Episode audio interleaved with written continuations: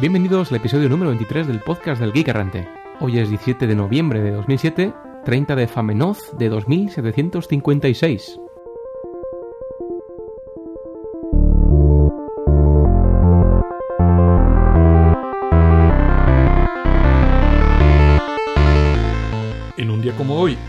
1970, Douglas Engelbart recibió la patente del primer mouse.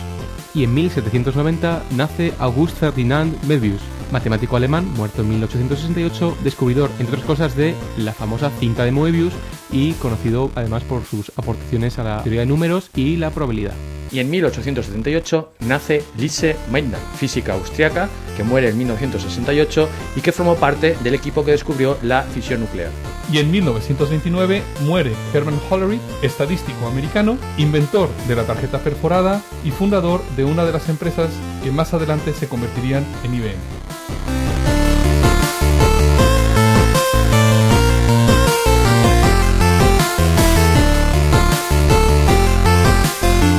Cuaderno de bitácora.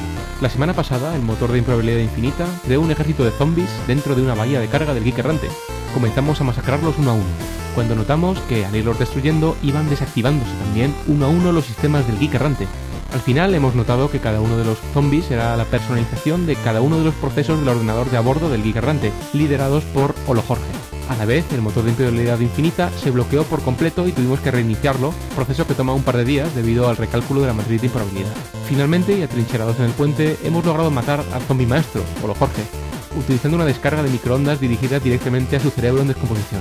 Desgraciadamente, en el proceso tuvimos que destruir más de la mitad de los procesos del ordenador, incluyendo el controlador del sistema de soporte vital. Gracias a Surek, el sistema de grabación y envío de podcast sigue activo. En este momento nos queda poco más de una hora de aire en el sistema de emergencia, lo justo para grabar un podcast, así que comencemos rapidito chicos, que el oxígeno se acaba.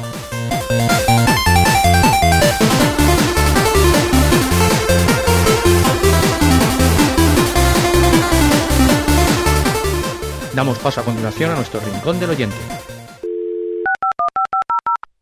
Please leave your message after the tone. Press any key to end. I don't understand. What, what are you? What are you?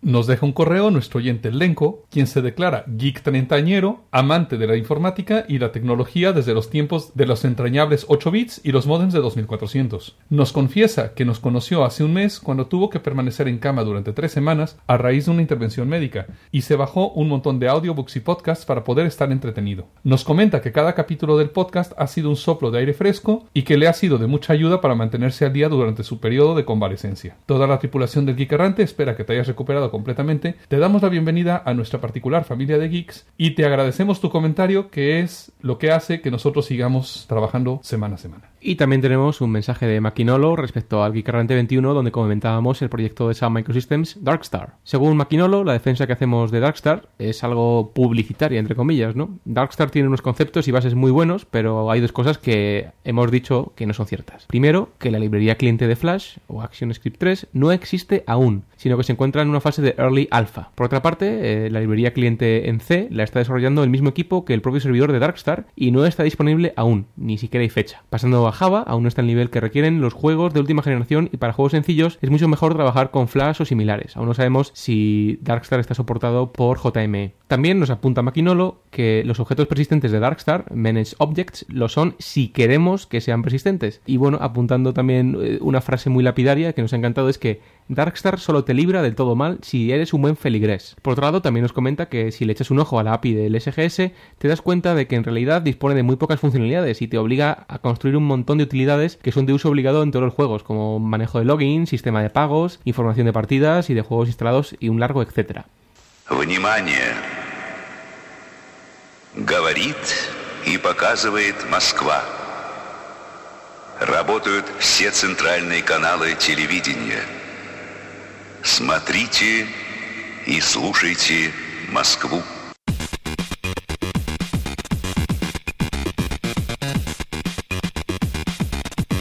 Un surfista resuelve la teoría del todo. Desde que Einstein desarrolló su teoría de la relatividad, los físicos vienen buscando la llamada teoría del todo, es decir, aquella que pueda unificar las cuatro fuerzas fundamentales de la naturaleza, las fuerzas nucleares fuerte y débil, la electromagnética y la gravitacional. Hasta ahora la mejor teoría es conocida como el modelo estándar, fue desarrollada a comienzos de los años 70 y unifica a todas excepto la gravitacional. Y los científicos han puesto su esperanza en la teoría de cuerdas String Theory, la cual, aparte de ser extremadamente compleja, no ha podido hacer ningún tipo de predicción para poder hacer experimentos que comprueben su veracidad. Todo esto puede cambiar gracias a un surfista de 39 años. Garrett Lisi tiene un doctorado en física teórica, pero pasa la mayor parte del tiempo surfeando en Hawái, donde es también guía de excursiones y constructor de puentes. En el invierno se le puede encontrar en las montañas cerca de Lake Tahoe, Nevada, haciendo snowboard. El modelo de Lisi se basa en la forma más elegante y compleja conocida en las matemáticas, llamada E8. Este patrón matemático de 57 dimensiones con 248 puntos forma una estructura en la cual se pueden colocar las partículas y fuerzas elementales, dejando 20 espacios libres, los cuales predicen partículas que podrían ser descubiertas cuando se ponga en marcha el Large Hadron Collider, el acelerador de partículas más grande del mundo que actualmente está construyéndose en Ginebra y que se espera empiece a funcionar en mayo del 2008.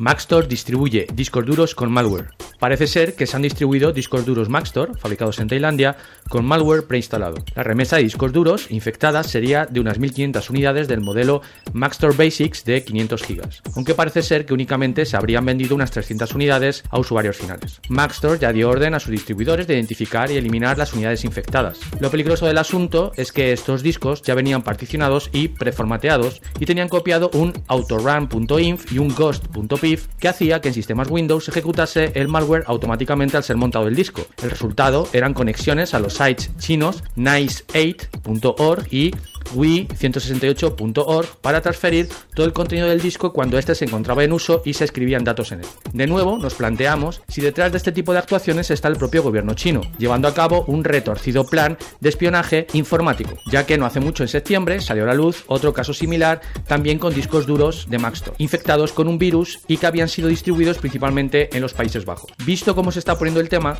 creo que voy a dejar de comprar discos duros Maxtor y Seagate, que precisamente adquirió Maxtor recientemente por una temporada nuestra recomendación desde el Errante es que al comprar un disco hagáis un borrado seguro sobreescribiendo a bajo nivel con ceros todos los bloques, reparticionéis y creéis los sistemas de ficheros de nuevo. Aunque ya puestos a ser paranoicos, habrá que empezar a desconfiar de la electrónica Made in China.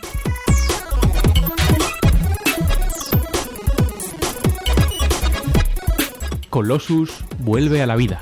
Tony Sale y un grupo de entusiastas de la protocomputación han hecho su sueño realidad, reconstruir a Colossus, el supercomputador diseñado por Alan Turing y científicos de Bletchley Park para craquear los códigos nazis durante la Segunda Guerra Mundial. Colossus fue el arma secreta clave para el despliegue aliado el día D. Descifró los movimientos de tropas y sus suministros, estados de municiones, número de bajas enemigas. Tras la guerra, Colossus fue separado en piezas, no más grandes que una mano por motivos de seguridad, pero Sale logró dar con los ingenieros supervivientes del proyecto y ha hecho grandes esfuerzos para completar la máquina durante estos últimos 14 años. Esta pasada semana, Sale y su equipo dieron los retoques finales a Colossus y propusieron un reto. Colossus competiría contra un Colossus virtual instalado en un laptop Pentium 2 y consistía en romper tres mensajes cifrados por una máquina Logens SZ42 usada por el Estado Mayor alemán en los tiempos de esplendor de Bletchley Park. Curiosamente, la codificación y transmisión del mensaje del eje estaría a cargo de un equipo alemán de radioaficionados. El jueves 15 de noviembre a las 17 horas tuvo lugar la intercepción de los mensajes por radioaficionados ingleses y la transcripción a texto fue cargada en Colossus hacia las 13.15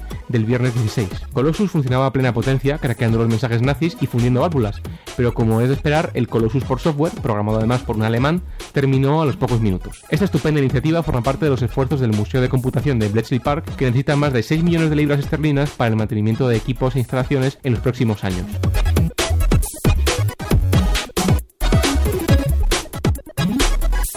La India entra en el mundo de la supercomputación con ECA, La supercomputación de la India entra directamente al cuarto puesto de la lista de supercomputadores más potentes del mundo. Esta lista se elabora un par de veces al año y sigue dominada por el momento por el Blue Gene L, que es el supercomputador de IBM de 478 teraflops, que se encarga de que las reservas de armas nucleares del ejército estadounidense se mantengan listas y a salvo. El supercomputador indio, de nombre de clave EKA, para los curiosos EKA es el número uno en sánscrito, ha tenido un coste de desarrollo de 30 millones de dólares. Ha sido diseñado por HP y sus 1800 nodos con procesadores Intel de 4 núcleos, sistemas HP ProLiant BL460C, ofrecen una capacidad total de proceso de 118 teraflops. Los nodos están conectados mediante InfiniBand con fibra y corren GNU Linux. ECA será utilizado inicialmente para simulaciones neuronales, moleculares y de impacto, así como para animación y renderizado de imágenes.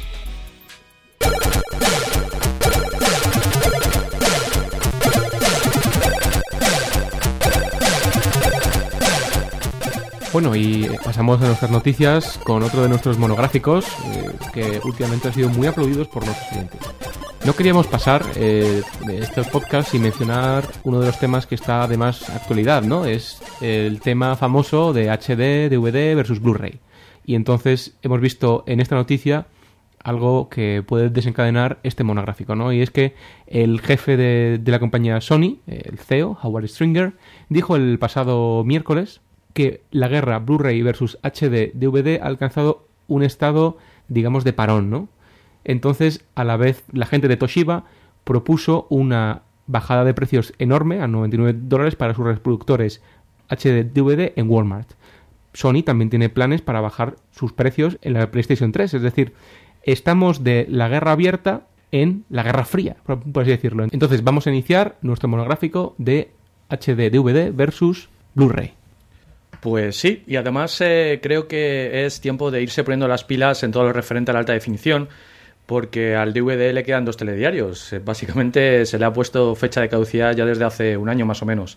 A pesar de que está en pleno apogeo y la adopción del DVD es total, se ha quedado atrás en todo lo referente pues, a la alta definición, que ya está muy presente en Estados Unidos y en Japón. Eh, En España, concretamente, pues el mercado de los dispositivos HD está empezando a coger masa crítica en los últimos años. El precio de las televisiones HD pues está bajando considerablemente, nos bombardean continuamente con publicidad eh, de televisiones HD y el proceso de renovación de las viejas televisiones pues por las nuevas con TDT, alta definición, etcétera, ya comenzó hace un tiempo. Bueno, cabe notar que si uno tiene una tele de menos de 30 pulgadas, realmente no se va a notar la diferencia, a menos que uno tenga una vista 20-10 o 25. Bueno, pero vamos a ver. Ahora que estamos hablando de esto, quiero bajar a nivel más técnico y vamos a hacer una, una autopsia de los formatos HD DVD versus Blu-ray. ¿Quién gana aquí? Si te parece, an- antes de empezar a hablar de formatos, pues un pequeño apunte respecto a lo que sería la emisión de alta definición más allá de los formatos, digamos, eh, de lo que serían los DVDs. La emisión de televisión en alta definición en España todavía no es una realidad. La TDT seguramente pues sea la vía más factible para que lleguen emisiones de alta definición a, la televisión. Y, y así, pues se espera que sea, ya que eh, su cobertura es del 95% ¿no? del territorio nacional. El satélite puede que sea otra de las posibles vías, pero a excepción de algunas emisiones pues de prueba, no hay nada estable. Bueno, lo que sí es estable es que muchos estudios de Hollywood están siendo presionados por determinados lobbies para que emitan o más bien distribuyan sus contenidos en un formato o en otro, haciendo alianzas mm, con Sony o con Toshiba o con NEC. Entonces, podría ser que, al igual que pasó en los, en los, en los años del VHS versus beta, sea la industria del porno quien tenga la última palabra, porque Sony prohibió expresamente al formato beta ser licenciado para pornografía. Sí, bueno, de hecho ya parece que han doblado las manos y lo han empezado a licenciar, han empezado a licenciar Blu-ray. Pero sí, es, esto de que Sony no permitiera en aquellos tiempos que el beta eh, eh, fuera plataforma de distribución de pornografía fue una de las, de las grandes razones por las cuales ganó VHS en el mercado, ¿verdad? Bueno, y ni, y ni que recordar a nuestros oyentes que beta era mucho mejor que VHS. Y, en ese sentido, quiero recordar un tercer formato que vivía por ese tiempo, que era el vídeo 2000 de Philips, que bueno, del cual yo fui usuario en mi, en mi edad infantil, eh, viendo películas de Parchís, pero eh, que murió, murió sin pena ni gloria y esto es un poco a lo mejor eh, lo que hay que tener en cuenta cuando hay una guerra de formatos, que es que si no haces la apuesta adecuada te puedes quedar con un, con un formato totalmente obsoleto en tu casa. Video 2000, pero eso... ¿Eso América nunca llegó? Yo, yo sé que, que al menos en Europa sí, en España, en España sí se distribuían eh, vídeos 2000. Por no hablar de artefactos como los Laserdisc. Entonces, eh, pues dicho lo cual, mm, efectivamente podemos centrarnos un poco en lo, que, en lo que son los dos formatos que están en guerra, que son Blu-ray y HDVD.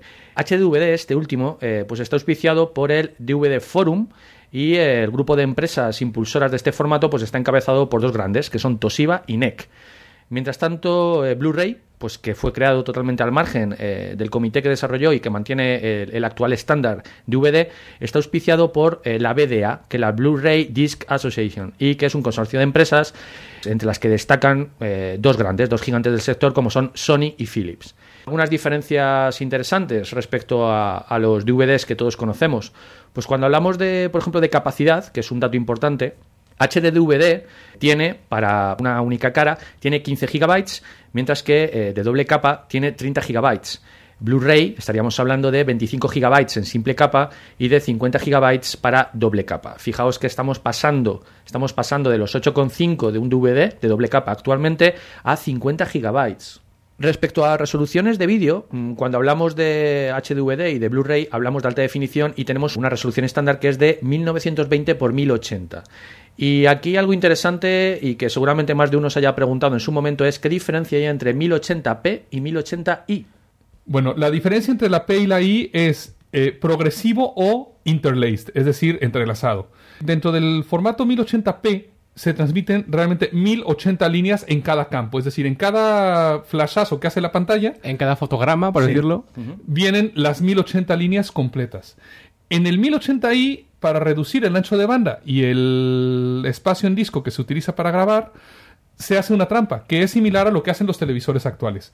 Se entrelaza la imagen, con lo cual cada fotograma incluye solamente la mitad de las líneas. Entonces viene un fotograma con las líneas pares, luego con uno con las líneas nones y así, y así sucesivamente. La gran pregunta aquí es si para miopes crónicos como nosotros, pues la diferencia visual es patente. Y bueno, aunque mucha gente dice que no, pues si es posible pillar un 1080p, pues mejor que mejor. Porque los problemas que puede dar el entrelazado, pues son problemas que seguramente muchos conozcamos de, las primeras pantallas planas que monitores que nos, cojamos, que nos cogimos para nuestros ordenadores que es bueno el efecto este que se llama de eh, ghostling, de que las imágenes dejan rastro o de que se nota, se nota eh, pues cuando se pasa de escenas muy oscuras a muy claras o cuando hay eh, imágenes eh, que cambian pues muy rápidamente, sí que sí que se nota, ¿de acuerdo? Se nota eh, pues pues esa, esa, deficiencia en la imagen. Bueno, ahora mismo eh, la tecnología DVD eh, sí da sus, sus últimos coletazos, por así decirlo, porque sí es capaz de reproducir hasta 720p, ¿no? Así que bueno, en principio, pues estos 1080, eh, a ser posible, tendrían que ser P, y así es como se especifica en el estándar tanto HDVD como, como Blu-ray. Es decir, que si queréis ver las cicatrices, las actrices porno, pues compraos Blu-ray o HD-DVD. Y un televisor de 40 o 50 pulgadas. Bueno, yo es que no me planteo nada de menos de 48 pulgadas. Bueno, y a ver, ¿cuánto tiempo entonces vamos a poder guardar? ¿De cuánto tiempo va a poder durar una película, por ejemplo, grabada en estos formatos? Bueno, más que una película, el contenido, pues en, un DVD de doble capa estamos hablando que mm, suele durar unas cuatro horas, ¿no? Pues el típico señor de los anillos que hay que partir y cosas así, pues no cabría obviamente en un DVD. Sin embargo, en, un HD DVD de Toshiba tendríamos que en doble capa caben hasta 8 horas y en un Blu-ray de doble capa caben hasta 12 horas. Es decir, que podríamos ver la trilogía completa del Señor de los Anillos, por así decirla, con un solo Blu-ray. Más datos interesantes respecto a códecs de vídeo que deben estar soportados eh, obligatoriamente por los lectores si cumplen el estándar. Y es que ambos formatos cumplen con los siguientes códecs que son MPEG 2, MPEG 4 AVC y SMPT VC1. Y luego, por otro lado, respecto a la interactividad, es decir, cómo se almacenan y se pueden manejar contenidos eh, interactivos en el nuevo formato HDVD o en el Blu-ray, hay una diferencia y es que HDVD usa un formato que se llama IHD y eh, Blu-ray usa el BDJ, que es una máquina virtual basada en Java ME y que ya comentamos. Y respecto al tema del almacenamiento, eh, comentaros un par de cosillas. y es que, en mi, en mi opinión, Blu-ray es eh, claramente superior, si lo comparamos con HDVD, porque es que eh, es un 66% más de almacenamiento. Fijaos que estábamos hablando antes, si hablamos de simple capa, que HDVD son 15 gigas y Blu-ray son 25 gigas. Entonces, bueno, en este aspecto, si tuviésemos que compararlos para decidir, pues aquí ganaría. ¿Y por qué esta diferencia de almacenamiento? Bueno, pues por dos razones. Eh, menor tamaño del pitch, lo cual permite una mayor densidad de información y eh, disminución de la longitud de onda del láser que permite leer dicha información, lo cual eh, nos da mayor resolución, mayor eh, exactitud o sensibilidad a la hora de, a la hora de leer. Bueno, y nada más volviendo un poco a la parte de los códecs, decir que mientras que el DVD tradicional solamente soporta LPCM y Dolby Digital, HD DVD soporta como códecs obligatorios Dolby Digital Plus, DTS, Dolby True HD en dos canales y DTS HD Core en dos canales también. O sea que digamos que HD DVD gana en cuanto a calidad de audio, pero pierde en cuanto a calidad de almacenamiento. Bueno, ya, que habéis comentado el tema del audio, eh, efectivamente habéis dicho dos nuevos formatos que aparecen respecto al DVD, el Dolby True HD y el DTS HD Master Audio. ¿Qué ofrecen como nuevo? Pues compresión sin pérdidas, eh, con frecuencia de muestreo de hasta 192 kHz, eh, cuantización de hasta 24 bits en ambos códecs y además hasta 8 canales discretos. Alguna cosilla interesante que hay que tener en cuenta. Ojo con la versión de HDMI que tenéis entre vuestro reproductor y vuestra televisión. Porque si vamos a transmitir el audio desde el reproductor al ampli, en ese caso debe ser versión 1.1 si el reproductor decodifica PCM y en otros casos tiene que ser una versión de HDMI superior a la 1.3 en el caso de que el reproductor envíe la señal sin tocar, sin modificar al ampli. Bueno, y hay que tener cuidado porque hay una certificación llamada HD Ready que hace referencia a los parámetros de imagen, pero no hace referencia a los de audio. Eh, de hecho, bueno, tenemos el Dolby 2 HD y el DTD HD que la especificación no contempla para nada, ¿no? Deciros también otra de las diferencias que hacen incompatible un formato con otro. Y es que aparte de lo que hemos dicho de las capacidades, de la estructuración interna de los contenidos, es cómo se implementa la interactividad. Ya hemos dicho antes que el HDVD hacía uso de un formato de Microsoft que es el IHD, mientras que Blu-ray usa el BDJ, que es una máquina virtual eh, basada en Java ME. Técnicamente, BDJ parece mejor, con más potencial, pero en contra es más complejo y más caro de licenciar. Otra posible diferencia quizás de un formato respecto a otro es cuánto costaría pasar las líneas de fabricación actuales de DVD a un formato o a otro. Parece que en un principio HDVD quizás eh, fuese más favorable en este punto, ya que requeriría una inversión menor, del orden de 10 veces menor que la inversión necesaria para reconvertir una línea de fabricación de DVD a Blu-ray. Pero, por otro lado, la BDA, la asociación que potencia Blu-ray, afirma que por su parte ya han avanzado en este punto equilibrando la balanza. Por lo tanto, quizás en este punto pues estén equilibrados y a nivel técnico parece que Blu-ray, como hemos visto en temas de interactividad, en temas de almacenamiento, etcétera, parece que es un poco mejor. Bien, hemos dicho que bueno, que el- básicamente el Blu-ray es mejor que el HD DVD y que hay en cuanto a los sistemas anticopias. Eh, pues sí, mira, en HDVD y en Blu-ray también, el sistema anticopia estándar es lo que se conocía como el AACS.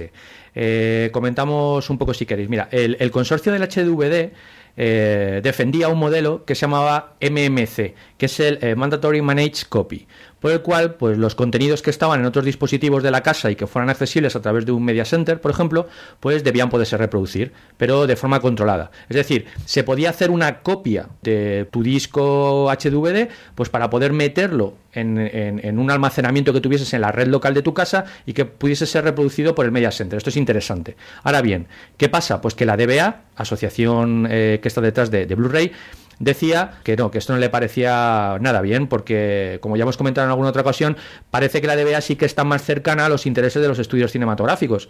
Y implementó otro modelo que es el MC, que es el eh, Managed Copy, en donde se delegaba a los estudios cinematográficos precisamente la decisión de qué política de seguridad, por decir de una forma, qué política de visualización del contenido, pues se debía implementar en, en el disco. Básicamente la diferencia, por tanto, entre MC y MMC es que con MMC se podría hacer al menos una copia del disco y con MC no se podría. Esto es interesante. Luego, lo que comentamos antes del AACS. El sistema AACS es el Advanced Access Content System. Y fijaos eh, algunas de las lindezas que tenía. Por ejemplo, poder revocar la clave de descifrado de un reproductor en concreto, para que no pueda reproducir el contenido editado posteriormente a la fecha de revocación de su clave. Esto tiene tela. Esto me suena al sistema de manejo de contenidos que tiene Microsoft, ¿no? Eh, sí, sí, eh, ya hemos comentado alguna vez algunas cuestiones de DRM. Oye, pero una cosa, esto de la revocación de claves y demás, ¿cómo lo hacen? O sea, ¿cómo es que pueden revocar una clave? ¿Tiene que se, se hace que a través de internet o cómo se hace esto? Parece que eh, la lista de claves revocadas se incorporaba propio HDVD o al propio Blu-ray y por tanto cuando se obtenía un contenido estabas obteniendo también toda la lista de claves revocadas. Otra de la cosa interesante y de la que también hablamos en su momento era la degradación de contenidos. Si os acordáis eh, hablábamos de cosas como el ICT que es el Image Constraint Token que degradaba la calidad de la imagen en caso de que haya un medio de reproducción analógico por medio, que no pueda garantizar la seguridad del contenido. Es decir, eh, ¿qué pasa si yo intento, por ejemplo, sacarlo por una tele conectada analógicamente o para grabar, etcétera, pues que se degradaba la imagen y dejaba de ser de alta definición. Bueno, es- esto es una aberración, ¿no? Y, y si os acordáis ya lo comentamos con el tema del HDCP. Bueno, eh, una cosa, eh, un problema que tenemos siempre con los DVDs tradicionales son la cuestión de las zonas, de que si yo compro un DVD en Estados Unidos no lo puedo reproducir aquí en Europa a menos que tenga un reproductor craqueado. ¿Esto de las zonas permanece en esta nueva plataforma? Sí, lo de las zonas permanece. Eh, se definen tres zonas o tres regiones, A, B y C, y en la zona A, pues está América, Japón y Extremo Oriente, excluida China, por cierto. Eh, en la zona B estaríamos nosotros, Europa, África, Próximo Oriente y Australia. Y en la zona C, India, China, Rusia y, y el resto de países. Oye, pero en esta charla creo que hemos dejado fuera al tercero en Discordia. Yo recuerdo que había un formato, recientemente anunciaron un formato HDVMD, ¿no? Sí, bueno, eh, HD VMD, que es HD Versatile Multilayer Disk, es el tercero de Discordia, como ha apuntado el doctor, y quizá haya llegado un poco tarde a esta guerra, ¿no? Eh, se basa en un láser rojo, como el DVD, lo que barata normalmente respecto al resto. Bueno, de hecho creo que ya no tanto, ¿no? Pero bueno. Y, y es que esto es un punto importante porque, porque quizás su mayor eh, punto fuerte era que era mucho más barato que el resto, pero con la reducción de precios que está sufriendo ahora mismo Blu-ray y HDVD, pues a lo mejor eh, por llegar tarde y por, no ser, y por no ser más barato se queda fuera, fuera de juego. Y bueno, y decir que este tercer formato, que probablemente sea el BIOS 1000 de, de, de, de De alta definición. decir que, la, que su capacidad eh, es de 30 gigas en una capa y un bitrate máximo de 40 megabits por segundo. Eh, por cierto, ahora que hice lo del bitrate, Blu-ray, por ejemplo, a, a este efecto, a efecto de bitrate, es superior a HDVD. ¿Por qué consigue más bitrate? Pues porque tiene más almacenamiento que HDVD. Al tener más almacenamiento, puedes grabar el vídeo con menos compresión y por tanto al reproducirlo no hace falta esforzarse tanto y consigue mayor bitrate. Claro. Es- Eso es un dato, vamos. Estamos hablando de, de unos 48 megabits por segundo de- del, del Blu-ray respecto a unos 30 con 20 y poco del, del Con, HDVD. con lo cual pa- parece que Blu-ray 3 es HDVD 0, ¿no? O algo así. Sí, y bueno, y el DVD tradicional que tiene 10 megabits, ¿no? Muy bien, de todas formas, eh, todos los interesados en la alta definición, que sepan que en el episodio número 11 comentamos todo el tema de la protección anticopia de Microsoft y su famoso HDCP. Ah, y recordaros que en el número 19 comentamos precisamente que eh, un modelo adicional de anticopia de Blu-ray, que era el, el BD Plus, eh, había sido craqueado teóricamente por la gente de AnyDVD, si os acordáis. Developers, developers, developers, developers, developers, developers. developers, Y pasamos a nuestra siguiente sección. Desarrolladores y Unix. Yes!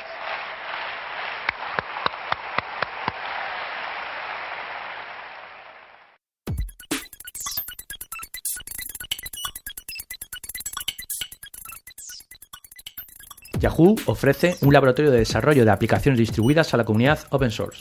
Yahoo planea abrir un centro de I+D con un laboratorio que permitirá a investigadores y desarrolladores aprobar sus sistemas de software en un entorno distribuido a escala real. Esta iniciativa viene de la mano del interés personal de Yahoo en liderar Hadoop, que es un subproyecto de la Apache Software Foundation, cuyo objetivo es desarrollar un entorno de ejecución paralela y un sistema de ficheros distribuido open source. Para ello, Yahoo ofrecerá una arquitectura distribuida con Hadoop. Este clúster, denominado M45, cuenta con 4.000 nodos, 3 teras de memoria y 1,5 petabytes de almacenamiento. Todo esto proporciona alrededor de 27 teraflops, colocando a M45 dentro de los 50 supercomputadores más potentes del mundo.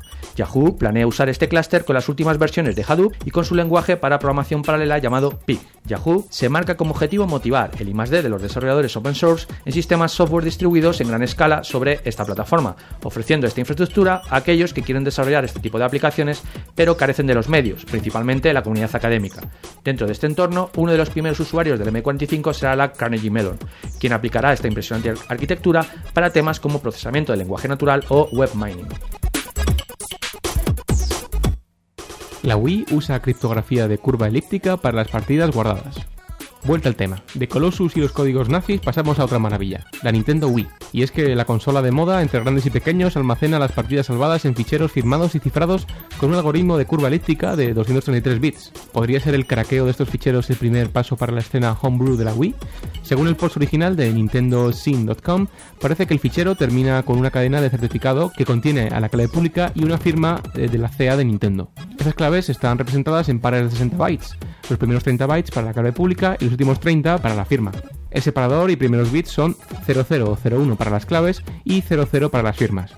Los hackers de Nintendo Sim han comprobado que las claves son del tipo NIST B233 sin más que procesar las partidas con la función SKeyCheckKey de la API de OpenSSL. Esta infraestructura de clave pública de 233 bits no sería demasiado difícil de romper, a diferencia, por ejemplo, del esquema utilizado en la Xbox, donde las partidas se cifran con una clave de 2048.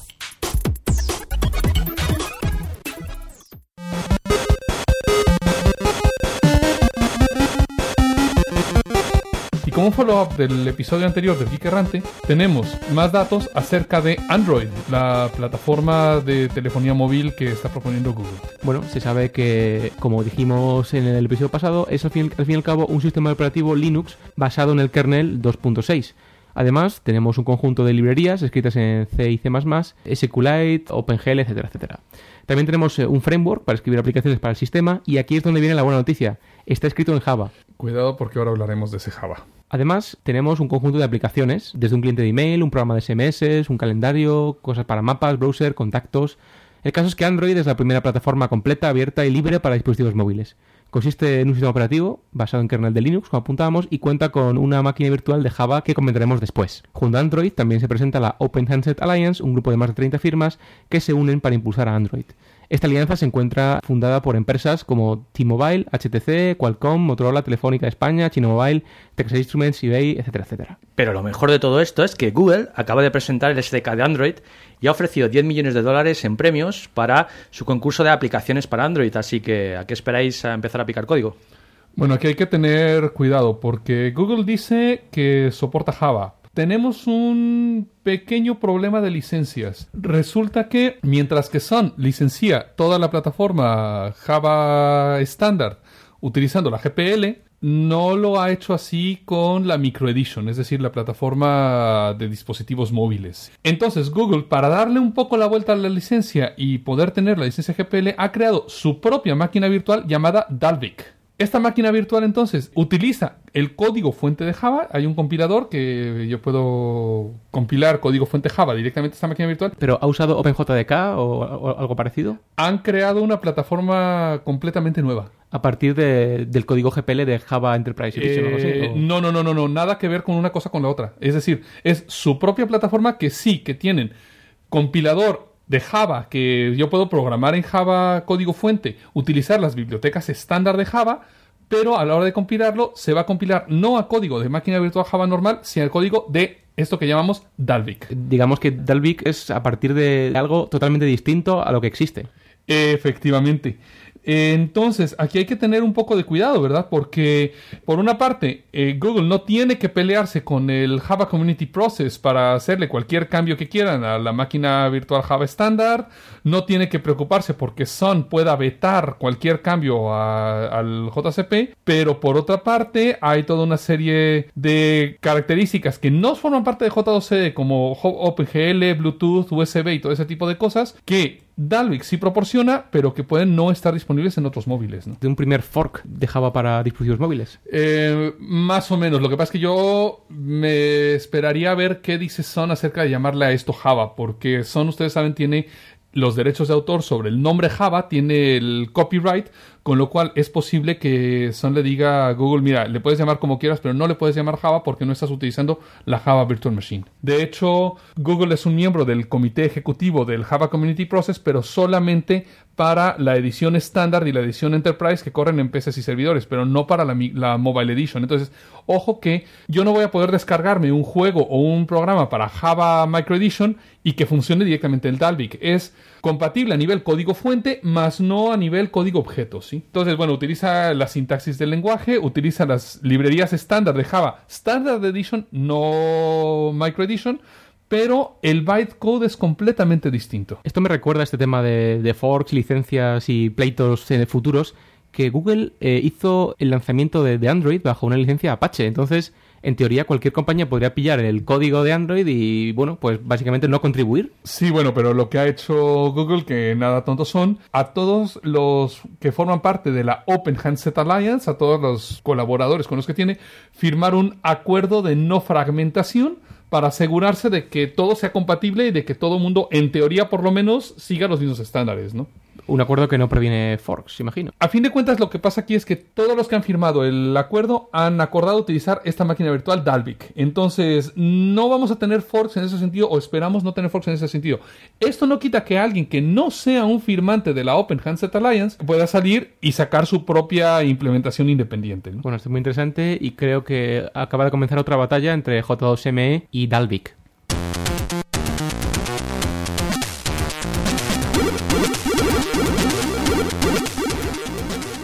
Bueno, y continuando con Google, tenemos ahora el tema que quedó pendiente de la semana pasada, que es Open Social.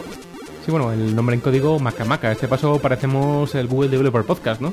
Mm, Sí, el día de hoy, vamos, estamos hablando demasiado sobre Google, pero bueno, esperemos que para la próxima semana no, Google no haga tantas noticias. Este proyecto llamado Macamaca, que bueno, que se- luego se tradujo en Open Social, eh, fue desvelado por filtraciones el día 29 de octubre, ¿no? Entonces es básicamente la forma que tiene Google de combatir a su archienemigo en el terreno social, Facebook. Sí, porque, bueno, Google tiene una red social, o más bien ya una red antisocial, porque nadie la utiliza, llamada Orkut, Bueno, ¿no? menos en Brasil, que al parecer la usa todo el mundo, ¿no? Entonces, Google lo que ha hecho ha sido aliarse con un montón de proveedores de redes sociales, desde LinkedIn hasta MySpace, por ejemplo, para eh, usar el modelo de, de- de Google Apps, por así decirlo, o, o de Google Gadgets, o del modelo de Google Data, a lo largo de estas redes sociales. Y bueno, afortunadamente le han cambiado el nombre el 5 de noviembre cuando ha sido el lanzamiento a Open Social, Sí, porque porque eso del Maca Maca creo que no hubiera tenido mucho éxito. Bueno, entre los poco aficionados al tiki quizá. Pero bueno, pues ese es el caso, que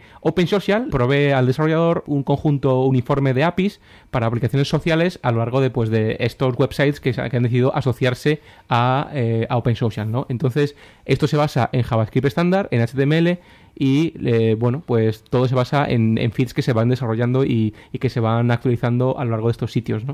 Entonces, eh, por resumir, a mí como desarrollador lo que me están dando es un API que me abstrae de las particularidades de cada red social y por tanto si yo quiero hacer una aplicación mía no tengo que desarrollar código atacando pues lo que me ofrece Facebook o lo que me ofrece Orcat, sino que solo desarrollo atacando un único API. ¿no? Efectivamente, una de las desventajas que los desarrolladores veían al modelo de aplicaciones de Facebook es que tiene su, pro- su propio dialecto, por así decirlo, de, de XML, ¿no? Y que mucha gente pues tampoco encontraba el código JavaScript eh, con el que usarlo rápido de aprender, ¿no?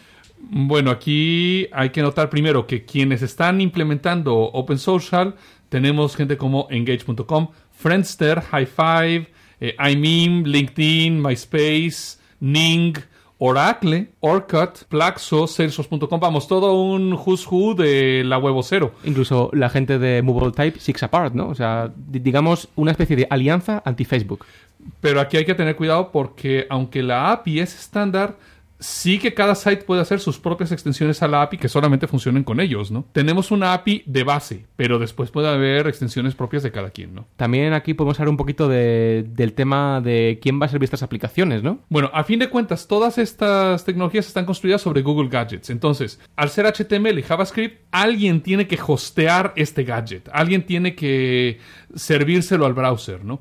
Entonces, bueno, por una parte podemos tener un sitio web personal donde tengamos nuestra propia aplicación, pero lo que tengo que hacer es, por una parte, tener mi propio hosting completo donde yo tengo absolutamente todo, O lo que puedo hacer es tener un sitio web que, que implemente lo que llamamos la Open Social Service Provider Interface. Es decir, que tenemos tanto parte liberada de cliente como incluso un servidor. Pero en este caso, el servidor no es más que una especie de sandbox que eh, Google nos proporciona que está programada desde Ruby on Rails o incluso en, en Java sobre cualquiera de sus servidores de aplicaciones, ¿no? Sí, pero bueno, tenemos, vamos a tener implementaciones de esto en, yo me imagino, prácticamente todos los contenedores de portlets o contenedores de portales. El caso es que es importante porque Google ha liberado todo su motor de gadgets. Pero vamos a ver, esto está muy bien para temas de huevos cero, para redes sociales, etcétera, etcétera. Pero claro, el momento en que se libera, como he dicho antes, eh, todo el motor de- del framework, del servidor de aplicaciones, ¿cómo puedo implementar yo esto fuera de esta huevos cero, incluso en empresas, no? Sí, bueno, esto puede ser interesante incluso para las empresas. Yo lo puedo ver como una posible evolución de lo que llamamos el estándar de los portlets. Es decir, que yo pueda tener una especie de portal corporativo donde no solo tenga yo las aplicaciones estándar y demás, sino que pueda tener aplicaciones sociales para los empleados de mi empresa, como a lo mejor, no sé, desde la lista de teléfonos de la empresa, el organigrama, eh, o cualquier otra aplicación que permita a los empleados mismos poder eh, compartir entre ellos. Y puedo tener esto hosteado en mi propio servidor sin tener que ir a Internet, sin tener que, eh, no sé, tener todo expuesto en un servidor al cual cualquiera puede entrar, ¿no?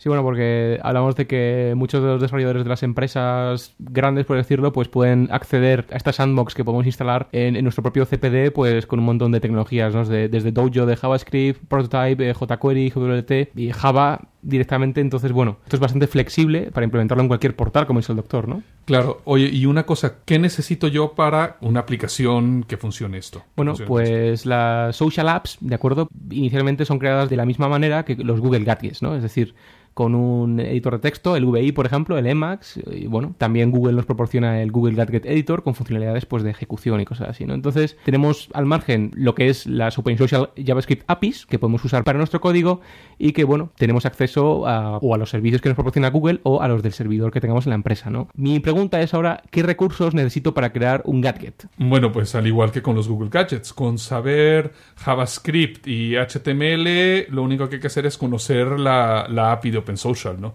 Eh, esto, bueno, nos permite además utilizar los servidores de Google para hosting, por ejemplo, para hacer desarrollo y demás, o lo podemos hostear en nuestro propio servidor. Y pasamos a nuestra penúltima sección de este podcast número 23, P2P y Derecho Digital. Que empiece el combate.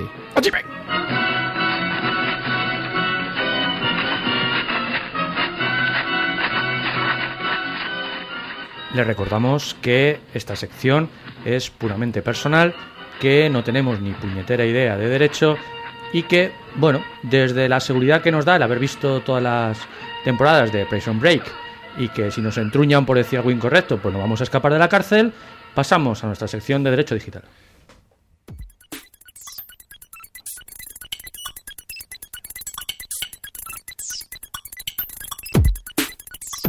El hacker a sueldo de la MPAA.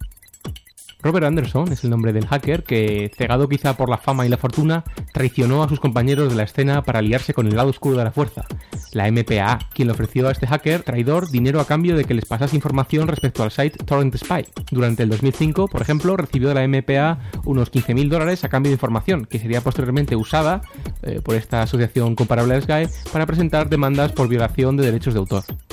Lógicamente, Torrent Spy, a través de su fundador Justin Brunel, se defendió diciendo que dicha información, base de la demanda, había sido obtenida de forma fraudulenta. La fuga de información se produjo cuando Anderson hackeó el servicio de correo de Torrent Spy debido a una clave de administración débil que pudo romper por fuerza bruta sin demasiado esfuerzo. Una vez dentro, configuró el servidor de correo para que le reenviase una copia de todos los mails enviados o recibidos a una cuenta externa de Gmail, y esta información que le llegaba a esta cuenta era la que caía en manos de la MPA, y en algunos casos era muy sensible, como cosas de información bancaria, facturas, passwords. La verdad es que me sorprende que esta gente no usase cifrado en su correo sabiendo lo que estaban moviendo por ahí. Una de las cosas que capturaron y que más le interesó a la MPA fue el código fuente del software de backend de Tron Spy, con lo cual la MPA planeó montar su propio site falso. Esta táctica nos recuerda a lo que hablábamos en uno de nuestros follow-ups favoritos, el de Media Defender y Pirate Bay, Interesante resaltar que la MPA en ningún caso ha negado que pagara a Anderson por la información, ahora bien, alega que desconocía de dónde provenía y que esta había sido robada. Este es otro ejemplo de la guerra sucia que está llevando a cabo la industria. China redirige google.com y yahoo.com a su buscador nacional baidu.com. Estábamos acostumbrados a ver cómo los usuarios de Internet chinos tenían el acceso vetado a ciertos sitios de Internet por ese gran firewall chino que todo lo controla. Pero es curioso ver cómo en algunos casos, en vez de bloquear, lo que hacen es redirigir. Esto es lo que han informado usuarios chinos que cuando querían acceder a google.com o a yahoo.com terminaban en baidu.com. El por qué las autoridades chinas están interesadas en redirigir tráfico a una empresa es aún un misterio, aunque siempre les será más fácil controlar el contenido de una empresa china como Baidu que los contenidos de otras webs extranjeras. El Gran Firewall chino es toda una infraestructura de red que monitoriza todas las comunicaciones de datos por Internet que entran o salen de China. El gobierno chino realiza el bloqueo en el acceso de las webs que considera subversivas según su ideología y bloquea el acceso a la web según ciertas palabras o contenidos que se filtran de forma automática.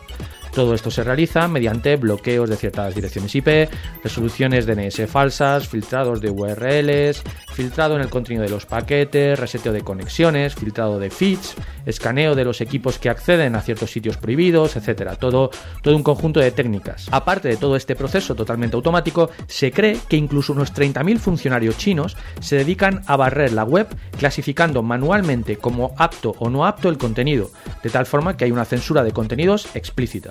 China es el segundo país del mundo en número de internautas, con más de 170 millones de usuarios, y las protestas de estos contra el control que Pekín quiere ejercer sobre la red arrecian día a día.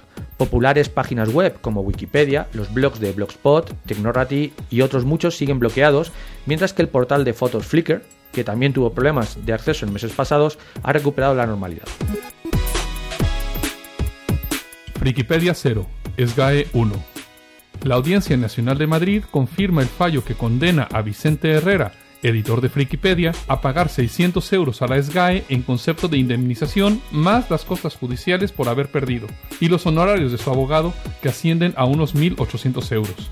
Todo comenzó cuando Vicente recibió la demanda de la SGAE exigiéndole 9.000 euros porque alguien les llamó en su web mafiosos y se subió una imagen de Pedro Ferrer, directivo de la SGAE, con un parche en el ojo y un loro en el hombro al más puro estilo Piratas del Caribe. A partir de ahí hubo continuos cierres de la página, colectas para pagar a los abogados y el juicio en el que el juez falló a favor de la SGAE.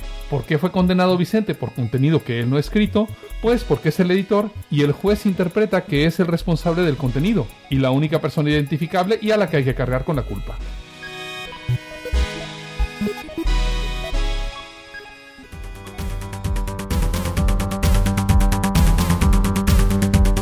Y nos salimos de España porque literalmente un tío de Badajoz ha sido absuelto por intercambiar pelis y música. Desde el blog de David Bravo nos llega la noticia. Juan Antonio, que no vive en Minnesota, sino en Llerena, ha sido absuelto por el juzgado de lo penal número uno de Badajoz de la acusación de haber cometido un delito contra la propiedad intelectual. Es decir, de haber pirateado a través de Internet música, películas y videojuegos. El caso se inició hace ya cinco años cuando una chica con la que Juan Antonio había tenido relaciones denunció que también había grabado las mismas y las había difundido en Internet. También denunció que tenía muchos discos con juegos y vídeos y que se dedicaba a copiarlos. De todas las pruebas que se expusieron en el juicio, la magistrada concluye que no se ha acreditado la venta a terceros de películas o música ni las manipulaciones de tarjetas de móviles. Otro de los argumentos que utilizó Juan Antonio en su defensa es que las películas y series grabadas ya habían sido emitidas por la televisión. Esta circunstancia le favorece por cuanto la ley establece que desde el año 2006 no necesita autorización del autor la reproducción en cualquier soporte de obras ya divulgadas cuando se lleve a cabo por una persona física para su uso privado a partir de obras a las que haya accedido legalmente y la copia obtenida no sea un objeto de utilización colectiva ni lucrativa. Con todos estos argumentos, la magistrada concluye que solo cabe la absolución de Juan Antonio. Pero no solo lo absuelve, sino que será la empresa que le acusó, ADS, la que deba pagarle al abogado. La juez estima que ha existido temeridad en la actuación de ADS, que siguió adelante cuando las pruebas que existían indicaban que no había delito. El fiscal y Vía Digital, que también acusaron en un principio, habían retirado la acusación. Esta sentencia puede ser recurrida ante la audiencia provincial, pero desde el Errante nos congratulamos porque, una vez más, España se confirma que es como la isla tortuga del P2P. Reino Unido estudia legislación contra P2P. Un político del Partido Laborista de Reino Unido, Lord Trisman, aboga por legislar y restringir el intercambio de ficheros mediante sistemas P2P, de tal forma que los ISPs, los proveedores, estén obligados por ley a prohibir ese tráfico en sus redes. Es decir, todo un revés a lo que en alguna otra ocasión hemos llamado net neutrality y de lo que hemos hablado en algún otro podcast. Este político quiere hacer algo parecido a lo que hace Comcast, que es interrumpir el tráfico P2P identificado mediante TCP resets o cualquier sistema de bloqueo de direcciones. Pero ojo, estas técnicas son insensibles al contenido. Está únicamente basado en protocolo más puerto. Aunque claro, si un ISP pone filtros de contenido mediante equipos de API, lo que se conoce como los Deep Packet Inspections, ¿Hasta qué punto vulnera nuestra intimidad? Pensemos quizás en comunicaciones de voz IP o de vídeo IP. All your magenta are belong to us. T-Mobile tiene la marca registrada del color magenta. Pues sí, Deutsche Telekom tiene la marca registrada del color magenta en Alemania en el campo de telecomunicaciones y servicios en línea. De hecho, ha comenzado a perseguir a todos aquellos que lo utilizan. Específicamente se trata del color número 4010 bajo la especificación RAL. Visto esto, yo quiero registrar el blanco.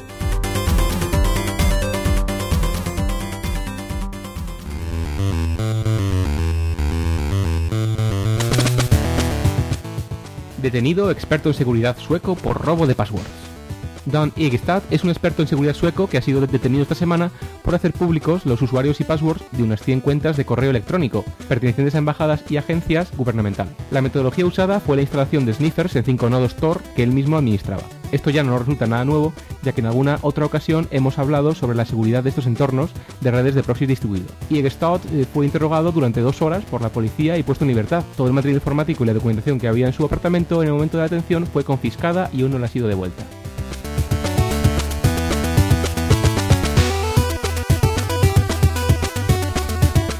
Bueno, y con esto finalizamos nuestra sección de Derecho Digital, que si os habéis fijado no tiene una noticia principal, sino que hemos tenido un número superior de quickies de- del habitual. Bueno, la razón es que no habíamos encontrado ninguna noticia relevante de Derecho Digital y bueno, queríamos experimentar con la posibilidad de dar más quickies de lo normal. Estaría también que nos dieseis vuestro feedback al respecto. Y ni quiere decir tiene que si queréis que tratemos algún tema de derecho digital que nos propongáis, pues ahí estamos, podcast arroba elinquerrante.com.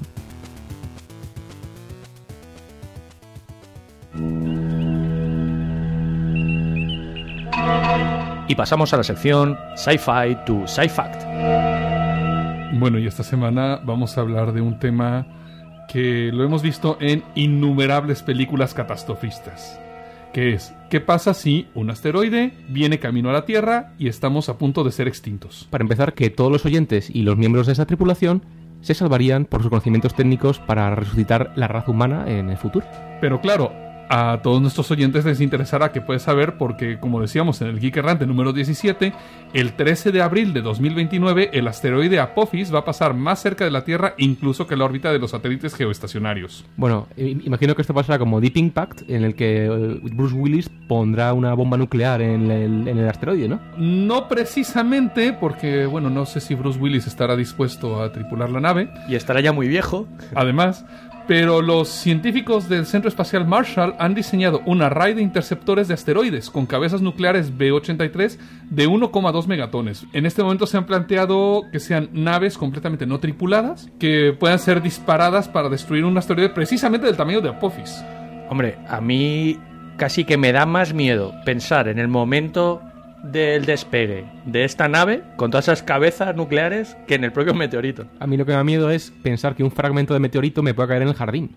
¿Y no sería más seguro el montaje de la nave fuera de órbita, tipo estación espacial, más que despegue ya con las cabezas nucleares Bueno, montadas? Future, no adelantemos acontecimientos porque eso lo acabo de patentar. Perfecto, y pues yo quiero patentar el color negro. Oye, eh, creo que os veo azules a todos, ¿eh? Chicos, eh, los niveles de oxígeno bajan peligrosamente. Eh, creo que nos vamos a tener que meter en las cápsulas de hibernación para asegurar que podamos seguir vivos. Yo creo que me voy a metamorfosear porque en mi estado líquido no consumo tanto oxígeno. Bueno, chicos, eh, esperemos que el geek errante pueda recuperarse solo. Por favor, aunque es lo Las- último que las hagas. cápsulas. Las cápsulas. Las cápsulas. ¿La roja o la azul?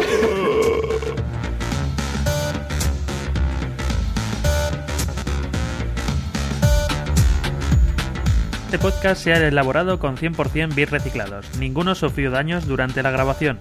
Se distribuye bajo una licencia Creative Commons Share Alike Attribution no comercial 2.5 de España. Para más información visita www.creativecommons.es. Contacta con nosotros en podcast.geekerrante.com o a través de nuestro blog www.elgeekerrante.com.